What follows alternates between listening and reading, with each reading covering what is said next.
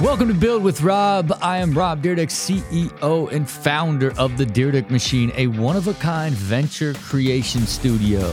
We are a company that creates companies by systematically fusing art, science, and magic through a process we call the machine method. The art is the creative vision and the constant shaping and refinement of an idea. The science is the proven methods and time tested fundamentals of business. The magic is the intangible, universal luck that provides an unexplainable push towards success. Each guest on this show is one of my do or die partners and co founders. This show is an inside look at all the companies that we've created and the lessons we have learned along the journey. Welcome to episode one of Build with Rob. This episode will really be more of a complete breakdown of everything that we do at the Dyrdek machine and why I have decided to create the Build with Rob show and, and what exactly you can expect to hear and learn while listening to the Build with Rob show. And the first thing I really want to talk about is is what is the Dyrdek Machine. You know, the Dyrdek Machine is a venture creation studio. We are a business that creates businesses by systematically fusing art, science, and magic. And that is a process, you know, and that process is the machine method. And everything that you will hear on the Build with Rob show is a certain stage of the machine method, right? And and the machine method itself is is made up of five key phases our core elements, our principles, and our do or die are founders. Our phases are we go through a discovery phase that leads to a diligence phase, that leads to a build phase, to the launch phase, and then the scale phase is the life cycle of when we create a company. We build companies through our machine core elements. It is the core to more consumer, the core business capabilities, and the core leadership engine. This is the multidimensional approach to business creation missing any of these elements could be crucial to the success of a business and it's something that we have refined through building many different companies and is the cornerstone of the machine method our principles are our core values of what will even dictate whether or not we will choose to do an idea. And do or die founders is how we describe exactly the type of mentality and mindset of the type of people that we create companies with. Let me start first with just sort of explaining the concept of a venture creation studio.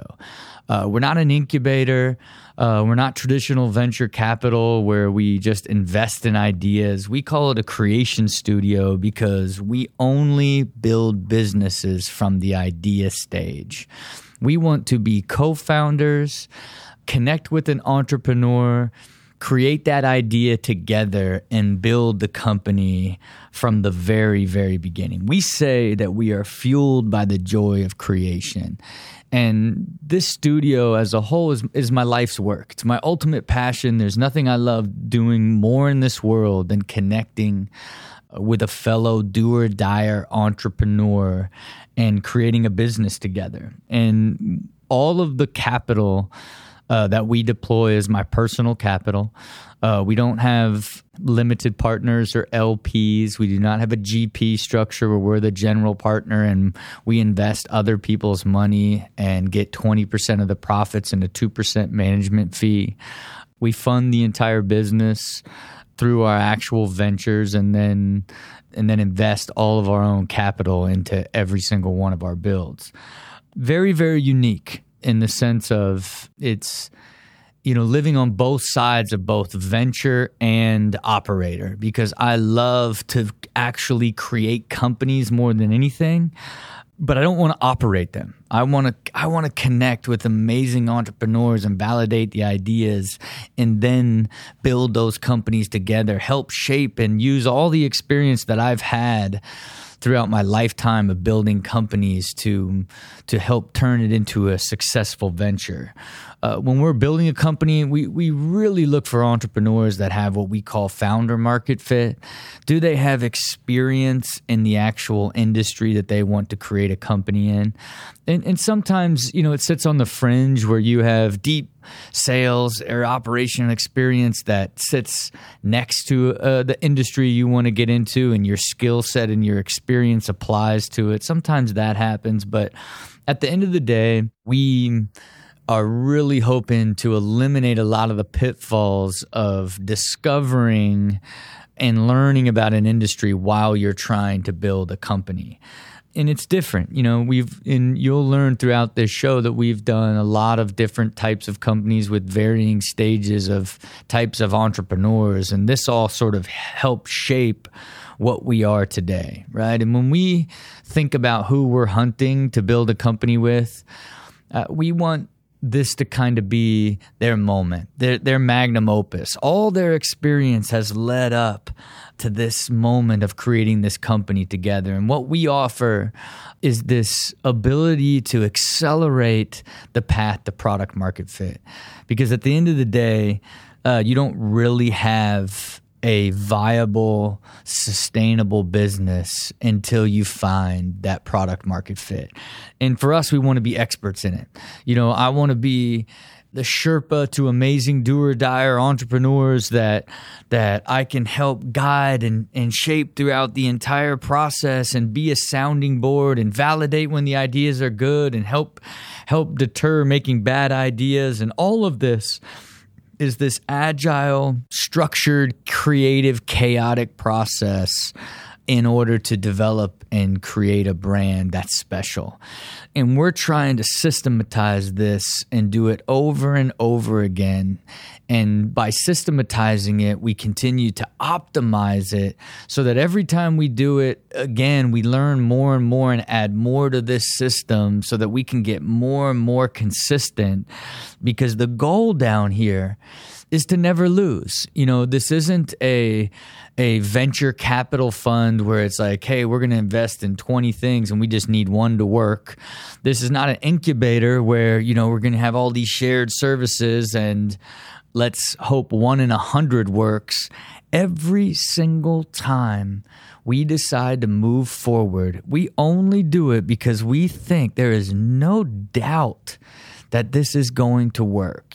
And in order to get that consistent, uh, you have to create a process. And, and our process is the machine method. And the machine method encompasses every single aspect of the entire venture creation studio that is the Dyrdek machine. It is our process, but it also includes Build with Rob, this show as a part of our media and how we integrate our builds into our own media. It, it includes our machinist, our group of loyal consumer collaborators that are part of our feedback loop to develop and create each one of these businesses. And then ultimately, when we find success, we want to donate some of the profits that we make into our Do or Die Entrepreneur Foundation to give underprivileged and underserved communities an opportunity to get capital, chase their own dreams in this entrepreneurial game. Uh, but to start first with explaining the machine method and how it works as a whole. And it's essentially five core phases, right? So it starts first with the discovery phase. Very, very uh, important phase, and it's a simple one. You know, it's not like there's a lot of different ways that we get deal flow. Ultimately, deal flow comes to us since we're looking for an idea stage. Is it's primarily through sort of relationships and people that we know and people that we meet over time and ultimately say hey let's let's build a company. Uh, whenever you're ready we would love to create a company. Now part of our website at dyrdekmachine.com we do have uh, "Are you a do or dyer?" section that gives people a chance to to pitch us their ideas because we do want to also open ourselves up to really talented, experienced entrepreneurs that wouldn't have any any way to be in our network. So, you know, the discovery phase is ultimately the beginning of filtering all aspects of whether or not we would consider doing a business.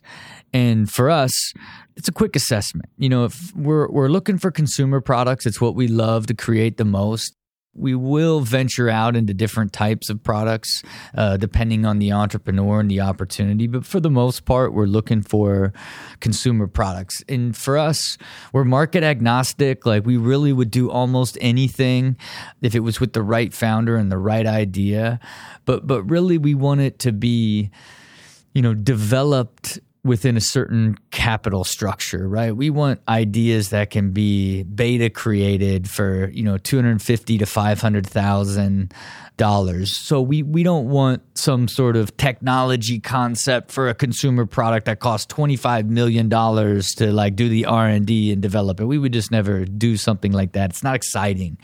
Like how can we for a few hundred thousand dollars completely develop a concept and now have our beta version. And then can that product be brought to market for between a million and a half and two million dollars that's sort of the construct for us and that's for the most part almost any consumer product that you would think to create and be be properly capitalized is sort of how we look at it. And we learn we learn the hard way. You know, like I, I've tried to to you know spend fifty thousand to create a product and then go to market with a couple hundred thousand and try to use sales to like get it cooking and and and almost all of the struggles that I have had in early consumer product development is is just getting out to market with not enough capital and not giving yourself enough runway to get to product market fit. You know, the system is built to use that capital to create the beta product and then have enough capital to get to product market fit. So the next time you raise capital,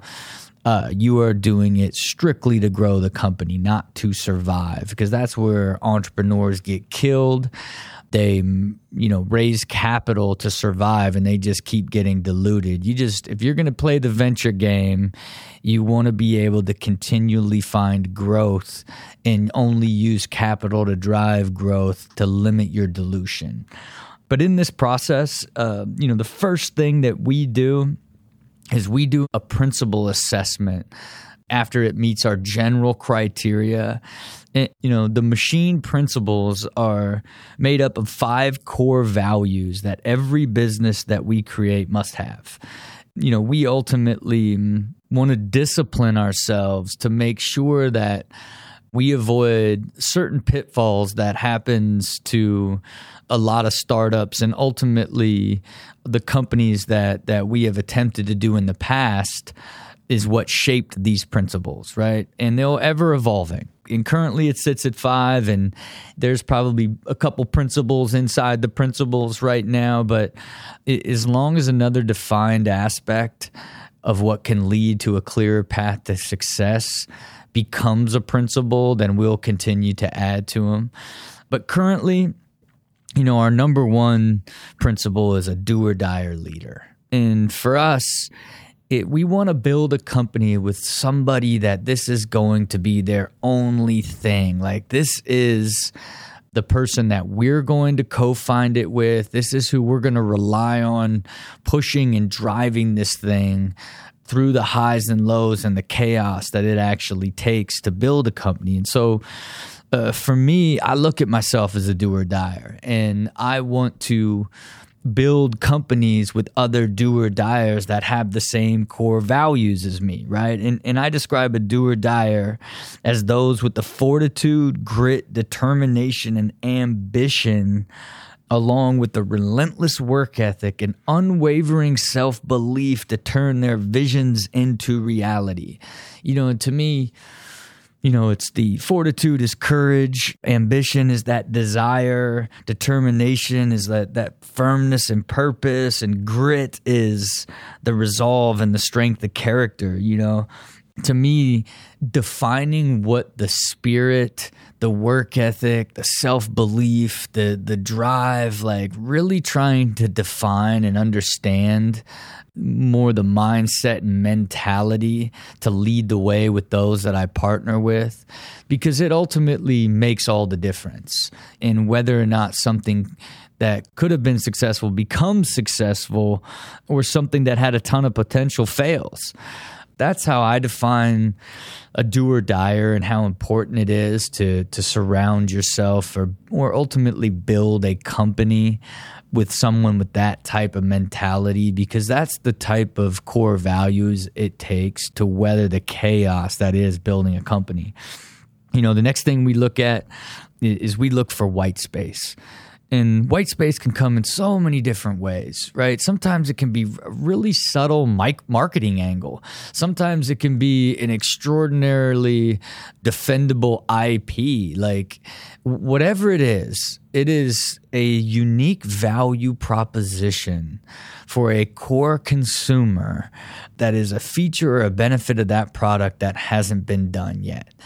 And it's very possible to launch into almost any category, no matter how competitive it is, if you have the right type of white space. You know, and, and you see it in big categories over and over where it's like, oh, this thing can't be disrupted anymore. And then somebody comes in and disrupts it. And and the bigger the market, the more subtle the white space can be. But you never want to launch a brand and it just be exactly the way that all of the brands in the space that are already winning are and you're just thinking oh we're just going to make a, a better version with a better cooler name uh, without you know some sort of clear differentiation inside the market. Another big thing for us is impact. You know like will it impact the world? And and this doesn't impact the world in the sense of like you know we're going to convert water to energy and now no one's going to have to use gasoline in cars ever again and oil is going to be saved. It's not that type of impact. It's just making something real. Uh, we just want to make real companies that that are built forever and they go from the idea stage are created developed brought to market and acquired one day but then they go on and live forever. Like they really do impact the world impact consumers and ultimately make a dent in this world. That that's really what we want to make sure when we're looking at an opportunity multiple revenue advantages. Multiple revenue advantages. Like we want to build something where it's extraordinarily clear where there's advantages that lead to revenue. And this can be, you know, having a founder and a team that's experts in in performance marketing. This can have, be a relationship with a retailer. This could be a relationship with a consumer. This could be a celebrity that has a re- like relationship with a consumer. We we really want you know a clear opportunity to generate revenue from the from the get go built into the companies that that we design. Rather than get to market and just hoping somehow some way that customers are just going to discover the product. That's what we really really try to avoid. And and above all we need a clear path to liquidity. You know at at the end of the day we love to create companies but we're really wanting everything that we create to create some sort of return. This can come in, in many different forms, right? Like we're okay if we build a business and and we're going to do a 2 million dollar business that does 500,000 in profit that we split 50/50 we make 250,000 a year that's fine right like we also want you know if it's a growth company we want to make sure that there's a real appetite to acquire this type of business. So if we invest in in just overall growth that we know that you know within a certain amount of time there's a clear possibility that this company will be acquired. But when we put all of that together, that's where we make sort of our first stop inside the process that is the the machine method. At this point, we really want to understand that this this fits these principles and this is something that we would be open to developing completely. And then at that point, we're like, okay, this feels amazing. Meet all of our principles. Um, now let's go even see if this idea is real. Because the the problem is I will hear something for the first time and be like, this is white space. This is a do or die right here. This is who would buy it. Like, oh man, like there's so much opportunity to scale this. Like, I would be so into an idea and not even do a Google search to see that there's 10 other ideas exactly like this. Just because it's the first time I ever heard it, that I just assumed like nobody's done it before. And this this really led to creating an extensive immersion that we call it which we essentially, you know, we look at all aspects of uh, the concept and the market surrounding this idea after it kind of fits our principle fit.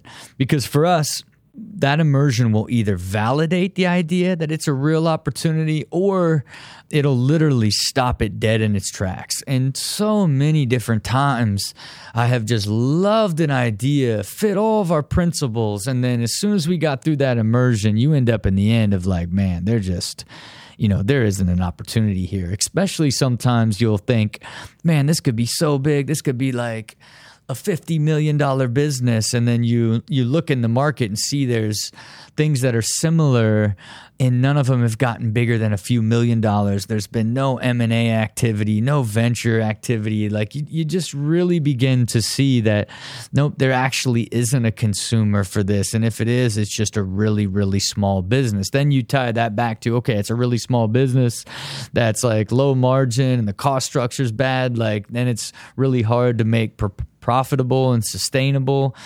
We we lose interest from being extraordinarily excited to seeing the the truth in the data and in the research that says hey this isn't necessarily the right opportunity.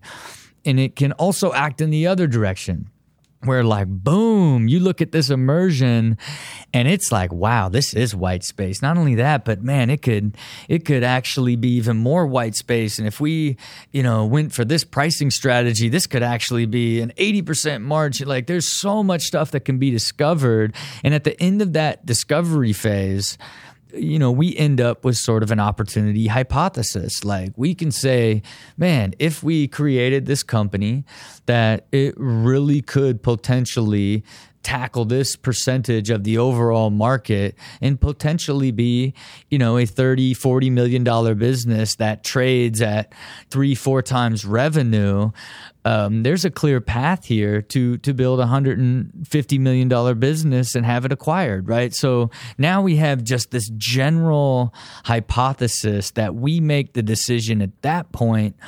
Do we want to go into the diligence phase, right? Because when we go into the diligence phase, now we're spending real money, time, energy, everything. Because this is more than what I would consider sort of traditional diligence and and and venture or private equity where you're looking to acquire a business and you're trying to make sure all the numbers align and audit the financials and and understand uh, you know are there any hanging chads any anything hanging in the the liability side that that isn't coming to the forefront? This is sort of the process of of when someone would diligence a company and their team and all these different aspects. But we're building from the idea stage so we are uh, wanting to really know everything that we can about the potential idea and this do or die co-founder that if we decide to build this company with that we're going to be together forever. You know it's it's why we say build together bound forever is when you create something from the idea stage um, you are literally getting married you are now co founders and you will be together for the life and the existence of this idea as long as it stays in business. And it's it's a much more complex process. And for us at this point, we still have no paperwork with any potential partner. We go through this extensive process in the diligence phase to learn as much as we can, not only about the business and the potential opportunity, but how it is to work with this individual as well, right? And and we get deep. We spend a lot of time and resources to really build the beta version of what we would eventually go on and build and bring to market, right? And and and this involves a process of the machine method that we call the initial shaping of our machine core elements. And the core elements are made up of, of three different pieces it's the core to more consumer, the core business capabilities, and the core leadership engine. And for us, this is the heart and soul and engine and all of the moving parts that make up the company. And spending the time in this diligence phase of really thinking through multidimensionally how the entire business uh, will function together and how all of that leads itself to an actual investment opportunity is why we spend so much time, energy, and cost in developing this initial version of the company very thoroughly in this phase. Again before we've ever even done a deal or, or, signed anything with our potential partner because it's so extensive it it really begins to open our eyes to the skill set of the co-founder and the person that we're creating the business for. It also begins to to let us feel like what this company will will really begin to look like. And by going through this process, I, I look at it as this initial shaping is is the first step in an accelerated path to product market fit right? Because you should really begin to understand the consumer, the pricing strategy, the product strategy, how you're going to create the media, how you're going to market it, how you're going to sales it, how you're going to do sales, how is it going to to all connect and work together from an operational standpoint and then ultimately what does that look like in a financial opportunity? And, and so let me start with core to more consumer. For me, it's when you can define who you're making a product for super specifically that is when you're making uh, the product for a core consumer right? Now when i say a more consumer it is when the value prop or the features and the benefits of that product that you're making can appeal to any consumer. That's the more side. And, and i'll give you an example is of my old uh, life of professional skateboarding.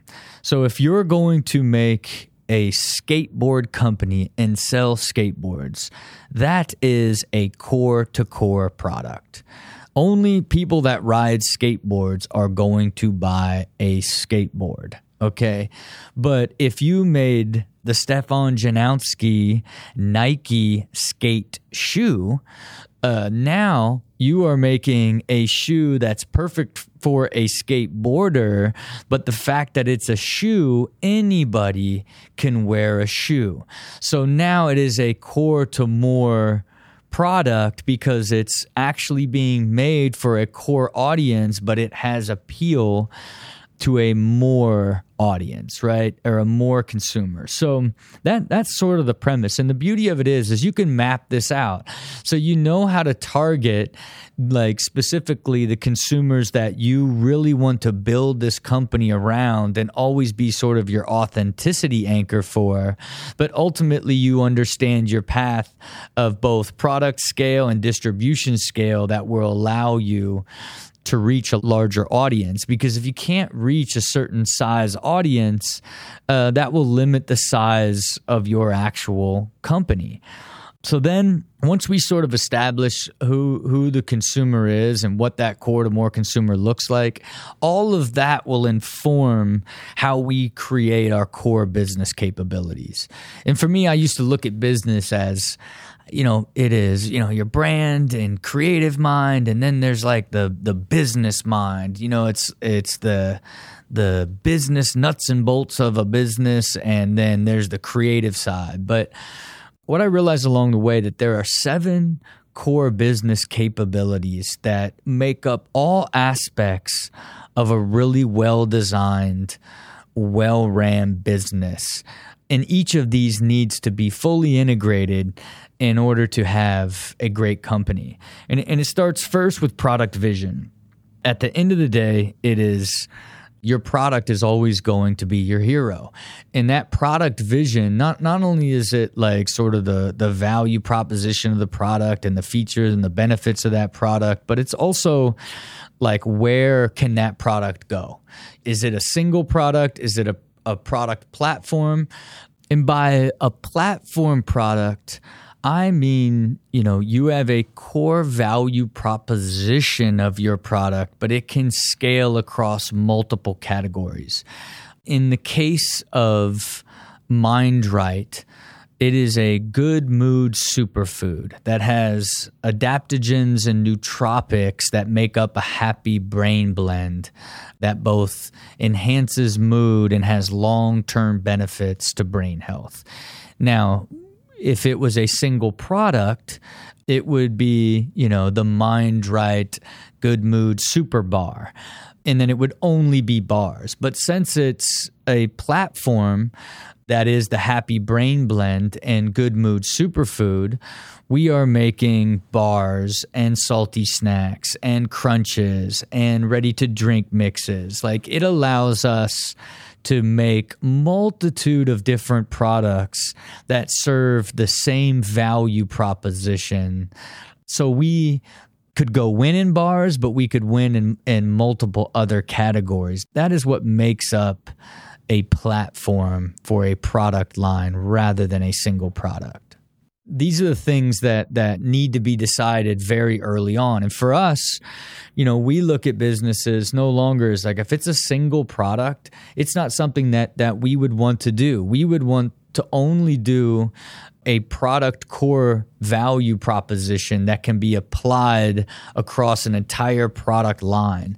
Uh, that gives you a lot more opportunities to to scale the business, scale the consumer, and ultimately give you opportunities if your initial products aren't working on applying the same core value of your business to other form factors that might have a better shot at finding consumer and ultimately product market fit. Then next is brand. The brand is the the soul of the company, like the name, the the design, the feeling, the mission, the vision, the position, the way that it actually is presented to the consumer is so important, right? So now you got your amazing product and your you know that that can be a platform and and a clear value proposition now you want that brand and the name and the identity and the feel and all aspects of that brand connect back to that value proposition right? So now you're connecting product and brand. It, it begins to feel as one. And for us the the next big way of presenting yourself is now your owned media strategy. This is now how you go from your product into your brand. And now, how is that translated into your content and what you look like on social and in the way that you present yourself and how you share that core product value prop through your design now into content uh, that is shared across all platforms because you know in this day and age businesses need to be omni-channel and more than anything they need to be able to be a business as media. There, there's no longer this world in the dawn of social media and, and creating your own content and being your own studio, if you will, that you're not your own media company. So now you have an amazing product and product line vision that's perfectly tied back to your brand and, and its look and feel and name and sound. Now that look and feel and mission and vision is, is translated across to media and now your entire owned media universe is delivering on this look and feel and feeling that's being fueled by the value prop of your product that has been gotten the insights from who the consumer is that that fueled all of this from the very beginning. And then the next major thing you got to develop is marketing strategy, right? And it ends up being like okay now you got your product now you got your brand now you got your media. Now how do you how do you turn that into marketing plans and materials and tool performance marketing? Is it you know pop at retail? Is it ad buys, Facebook, is it podcast support, whatever it may be, this is now needs to be completely designed that connects all the way back to your entire business that informs now your entire sales strategy, right? And are you selling it direct to consumer? Are you going to retail? Wherever you choose to sell the product, this is its own entire process unto itself, right? So when you when you begin to look at the entire business holistically, now you have this amazing product and brand and media and content that you've created around it. Now it's about strategy, right? So you've got to put together both the the sales strategy and the marketing strategy and and look at them both separately, right? Because you've got to decide how you want to distribute this product, where you want to distribute this product. That will inform how you choose to spend the money, the time, the energy to market this product. Is it influencer marketing? Is it uh, through earned media? Is it paid media? Like you ultimately have to build the strategy that seamlessly connects your marketing and sales strategy based off of who your core consumer is and then deliver on on the marketing materials based off the value proposition and the amazing brand and the content that you've created. That is the fundamental workings of how those five pieces seamlessly interconnect. And, the, the following two pieces are essential to the business itself working. Now you tie those five pieces together, which is product vision and brand vision, own media strategy, sales strategy, and marketing strategy to the operational and financial design because now getting all of that to work seamlessly together and actually be able to have the supply chain and understanding the product and getting the product in and having it shipped out and going through um, sort of all aspects of personnel and everything that it actually takes to to operationalize a business you have to understand in order for it to be successful. And then finally that all has to tie back to a clear financial design. You know at, at the end of the day a business is only as good as it is financially viable. And together these these seven core capabilities make up a multi-dimensional view of what a successful business needs to ever reach its potential. So for us at, at this phase, we're trying to put a strategy and a plan to all of this, you know, so that we can really begin to understand all aspects of the opportunity including certain little things that we may not fully understand. If there's trade cost for if you want to go to retail, you know, if there's co-packer fees where the margins aren't nearly what we thought it could be in the first place. There's all these different things that are that are revealed when you develop through these seven core capabilities. Then the final thing we do is is the core leadership engine inside the machine core elements. It is now who are the people that have the skill sets and these seven core capabilities that can run this business and, you know, for us, it is we want do or die co-founder CEOs that have general knowledge in the seven core capabilities because that means they have the ability to hire the right people in each one of these particular divisions. And and sometimes, you know, you have, you know, a really great financial, you know, an operating mind CEO that just doesn't understand brand and media very well. Sometimes, you know, you have an amazing product and brand person that doesn't understand marketing and sales, right? It's it's really assessing the CEO and, and understanding where their skill set is, and then ultimately, how do we put together a plan to fill out an organizational chart to make sure that all these seven core capabilities are covered. And then how do we make sure that there's also advisors that come along and support uh, the business that have a deep experience and knowledge in this particular industry? But that is what we do in the diligence phase. And keep in mind we're doing all this before we've ever written any type of paper, any type of agreement, because, you know, we want to learn, right? And we don't mind if we spend all this time and energy and create this entire sort of beta version of the company and not do it because we learn so much every single time that we do it. And at the end of the diligence phase, we have what we call the opportunity package.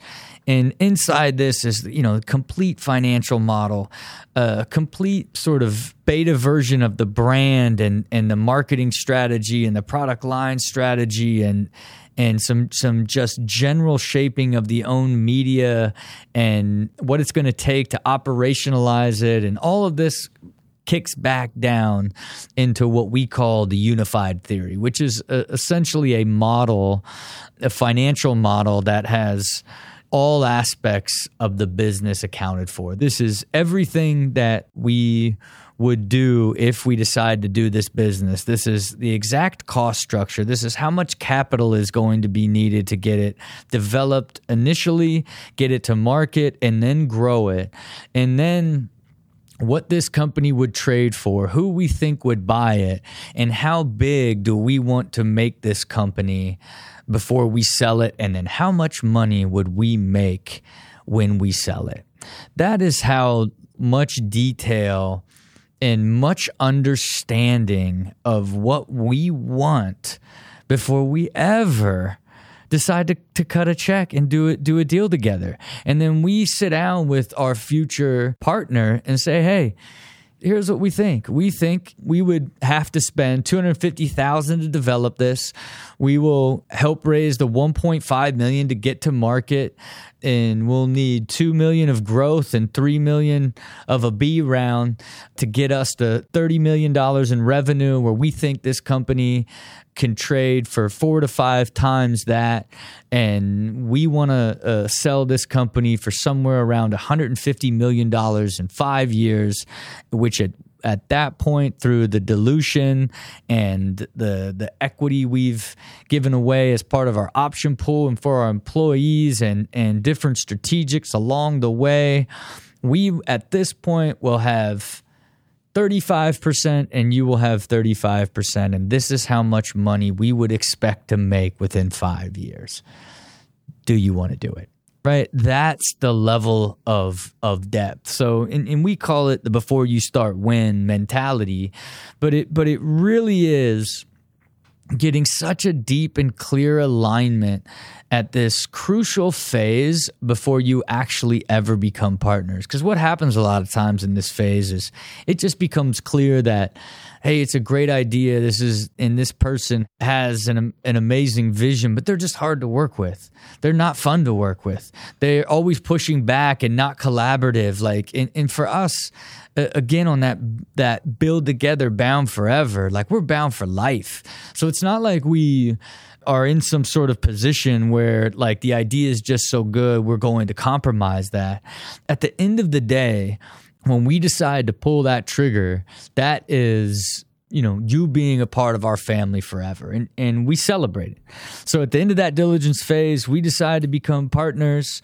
That's it. Like this is now uh, where it becomes real because now we put up all the capital to develop almost every business that we do for the most part and that's it. We're partners. And that's the the first thing that we do in that process is we turn you into an action figure. You know what better way to celebrate than than turn you into a do or die limited series action figure? And because now you are part of this community of do or diers you are one of our family members for life you know and and we want to celebrate that moment and again where we integrate our media here is the first time that you as a listener will discover and meet one of our do or dier partners will be when we are going through an episode and, and sharing everything we learned and then uh, making the decision if we're going to partner or not. That is the beginning of one of our companies being integrated into this show, you know, because part of this show is ultimately being part of the machine method and the actual process of following along and, and learning about how we think the type of companies that we're looking at and then why we ultimately decide to create and build a company. So now here we are we have the beta version of this entire company developed. We now funded it. Now we move into our build phase right? And in the build phase the build phase is now taking all of this beta information and that we did in the diligence phase and now making it real right? From from the product side now we're going out and finding manufacturers and going and actually creating the product that we're going to go to market with. On the brand side we're hiring agencies and potentially brand managers or creative directors to help us now completely take the beta version of this brand and and turn it into a brand guidelines and and what will ultimately be the real brand that is brought to market. We also begin at this phase to integrating testing at a really high level. And the, the reason we wanted to create our own community, the machinists, for testing in a feedback loop is, is we want people to be part of our process, but also be our sounding board and be be the ability to, to, to be our ears and eyes outside of what we're doing together inside the room. Because there's just, you know, I get too fired up. I think my ideas are the best. And then, God forbid, me and a do or die founder getting all high on each other's ideas and thinking how amazing we are and how amazing this uh, concept's going to be. And then get to market and people just don't it makes no sense to them or they don't like it or for whatever reason uh, i have learned from doing it many times that you are better served to be constantly testing and getting feedback through the building process because in the build phase, you still have so much time to do so much failing before you ever start burning money. Because for us at this phase, we've we've capitalized it. We've put in the development money. It's usually all of our resources and and the single founder, do or die or solopreneur at this point, and our our internal resources are now helping create and shape and build the business. And we don't want to just start burning money until we have a clear path to revenue. But what this sort of extensive development process and constant testing and getting feedback, what it really does is allow you to basically do all of this learning and failing and and redoing and getting things right before you ever get to market right? And and another essential part of our process of just trying to help create that accelerated path to product market fit is how much the actual process does so many of the things that help lead to that product market fit before you ever even launch the product in the first place. And it's an exciting time it's the most exciting time that there is in all of creating a business because it's like you see the product for the first time. It's like, what? You know, you see the packaging design. It's like, oh, then the actual product and the packaging, like, what is this? You know, it's like, oh, the website's done. You know, it is you know, we say fueled by the joy of creation. It really is the most amazing, extraordinary experience, this phase of building and seeing the whole thing come alive. And it is, you know, something I'm addicted to and I love doing it over and over and it never gets old. never gets old to me of landing on the name of a company. Never gets old seeing like the initial designs of the logo. Like I, I love, I love every aspect of this entire process and this is you know the true birth of the concept and the first big validation phase for the the build phase is when you're all done, you go out and raise the capital to get to market. And for us, it's like why we like to get into market and raise the capital is you learn so much right? It's like there's so many different types of people that will invest in your opportunity to help accelerate it. You know, in, in some cases, you know, the strategics can be extraordinarily powerful. And, and some of the companies that we've developed and raised capital with, the strategics come with, you know, built in lines of distribution. Some are celebrities that have huge earned media that just by them investing in the company alone gets a ton of earned media during launch time and different things like that. Like it is the ultimate validation is the type of investors that you get uh, when you take your brand concept and product to market. And so at the end of the build phase, we've got this extraordinary brand, an entire strategy on on how to go to market from sales, marketing, distribution, all aspects of the entire business has been organized, capital's raised, and we head into the launch phase. And this is the the moment of truth. Okay, the launch phase is the moment of truth. There is a reason why a lot of people refer to the first year, year and a half in business as the valley of death. It's because it don't matter how much like hard work and research and everything that you put in, you do not know how this company is going to be received by consumers until you get into market, right? And and again, what do we do as a process? You know, we throughout this process, then we're featuring the show on Build with Rob and showcasing our development and, and all the things we've been learning in all aspects of this. At this point, we're integrating it through our social channels and the Dyrdek Machine's own media and my own media. And, and if we have influential investors through their earned media, it's like we have the machinist connected and prepared to go to market after learning as much as we possibly can. So our process is to prepare us for this march into the valley of death. But but it is still in fact this big unknown. And really when when you launch a business, you learn everything. And for us, it's not about like getting out to market and launching and hoping it works. It's about doing deep audience development ahead of actually launching, developing and creating a strategy after really understanding who the target consumer is and how and what ways of marketing to them are most likely going to work.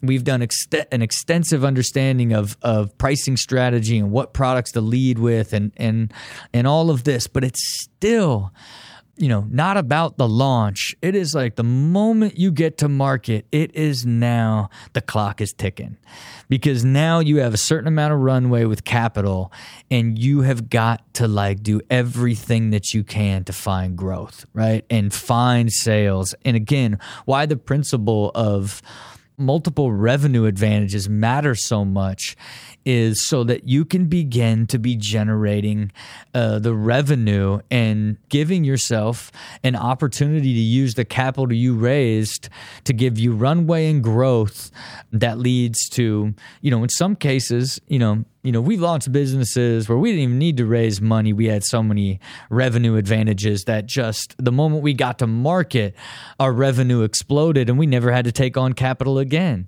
You know, and, and we've launched companies that have got to market and didn't sell anything didn't sell anything for the first year because of the fact of of not being prepared and overestimating what we thought the consumer would be rather than knowing who the consumer is, then building a relationship with them and then refining that relationship and now beginning to understand how to nurture and scale that relationship, right? That is everything that is within this launch phase and and and the launch phase is the most critical uh, you know I, I really believe that you know whether or not you are really going to have a truly successful company within the, the first few months of launching and and and there's probably a, a lot of debate and a lot of people could talk about how they you know you know, had a company for five years, six years, 10 years, and then it finally blew up. Cool. I'm not saying that doesn't happen, uh, but that was a painful, painful experience. And then when it happened, you're like, what? You know what I mean? You just got lucky. We don't play the game for that when we get to market, it is like, okay, if this isn't working, we better start figuring out a way to make it work right now, not keep doing the same thing over and over, hoping that it works. And and and why we like platform products and adding pre-pivots, you know, for us, it's like, hey, here's the hero product, but we have two other products on deck that are non-correlated to this exact product that share the same value proposition that we could turn to this product if this one isn't working if there's you know some sort of issue or miscalculation or market trend. These are sort of the things that that we've learned over time and that why and how we've applied them to every single one of our ventures and how important they are. But but at the end of the day this launch phase has one place to get to to win, and that's product market fit. And product market fit, you know, it is simply like the consumer has adopted the product and and its pricing and distribution, right? If if you're a D2C company, if you're a a omni-channel company, like, you know, you now have a consumer that has adopted this product that is loyal to it and and growing. And you now have a more refined business model. You know where you have to spend money on your marketing and your content and in order to drive the sales and what sales channels you need to be in. You understand exactly who your consumer is and the relationship that you have with this consumer that you can now invest more money and scale this business, right? And the goal for us in this entire process is to get to that point. Because at that point now, you can go out and raise capital, and that capital is going to be used to scale this business, to grow more consumers, to grow a, a larger product line, a product offering that scales revenue. Now you are truly on your pathway to the end, right? And for us, now becomes sort of the process of of what and how big do you want to make this business? Now, now make make no mistake, it's not you're not home free when you find product market fit. It will forever be this chaotic dogfight to to figure it all out and grind through it and constantly changing and evolving as the market's changing and evolving and trends are moving out and opportunities are are, are popping in. Like there's there's it's this constant chaos as creating and running a business always will be. But at some point, as you begin to scale, you will reach certain thresholds where it is a better time than others to create a liquidity event, to to sell your company or take chips off the table, whatever, whatever it may be. And that's at certain sizes, right? Because for us, you know, even though we love creating, and want to be co-founders and and create this amazing company we're still judging ourselves off of how much money we make. You know at the end of the day it is still venture capital above everything. And for us there's thresholds right? It's you know there is a you know a couple thousand people that would buy your company for 75 to 150 million. There is you know 40 or 50 people maybe that would buy it for 200 or 250 million. But but above that we're talking three or four people would buy a company beyond that level and or you're going public right? So uh, for us you know even win we you know start with this before you start when mentality like you know hey we want to build this and sell it at this price and make this much money. And we like to stay really disciplined to that. But but sometimes you know we can see a founder has a, a clear path to taking a company public. And we'd like to go for that ride you know it, it's not necessarily like you have to like stick to that exact plan forever and always but uh, no matter what there has to be some sort of uh, liquidity event because that ultimately is the ending for us and where we ultimately will judge ourselves. And that is the great exit, right? And for us, again, we celebrate this in the highest and realest way because it is an extraordinary moment. You know, the idea of of of just talking about a potential idea with a do or dyer co-founder and then you know, four years later, you sell that company and put a button on it and can look at an exact dollar amount that that you made on your ROI and your IRRs over four years. It's extraordinary. And so for us, we then celebrate. And we celebrate. And we celebrate in a realist, realist way. Unlike any other person in venture, private equity, incubator, I don't care what it is. We are the only people that do championship trophies and a limited edition wine. And, and what do we do? We get two championship level gold Dyrdek machine trophies. And we keep one and we give one to the founder. And then I get 24 bottles of limited edition liquidity vintage. I designed the bottle all sick, Dyrdek machine uh, logos and and mark the occasion. Then I sign and number every single one of these, and then I give the trophy to the founder and the 12 bottles and then we keep one trophy and 12 bottles to be part of our liquidity vintage cellar and our before you start win victory wall that we have here at the Dyrdek machine. And then after uh, the trophy presentation and the liquidity vintage presentation, then we take a portion of that exit and then we donate to the Do or Dyer Entrepreneur Foundation. You know, for us, the foundation is our opportunity to share our philosophy of what it takes to create a successful business, but share that philosophy and give an opportunity to give capital to those in underserved communities that would never have access to capital. And, and even the way the foundation is set up, like it's really a business plan competition program where, where ultimately anyone uh, that qualifies can can present their idea through our business model that's framework that is the machine method. And then we can select winners and give them the capital that they would otherwise never have any chance of getting to go out and and live uh, their entrepreneurial dream and, and at least get it started and, and begin those initial lessons and and learnings that it takes to ultimately end up being in a position to create a successful business. And look, that is everything that is the Dyrdek machine. It is the, the one of a kind venture creation studio that is a fully integrated multi platform universe of venture building, media, community, and philanthropy. And, and I hope that can give you further insight to, to not only how I think, but how much I absolutely just love creating companies with like-minded doer dyers and and going through every single part of the process. It is my life's mastery.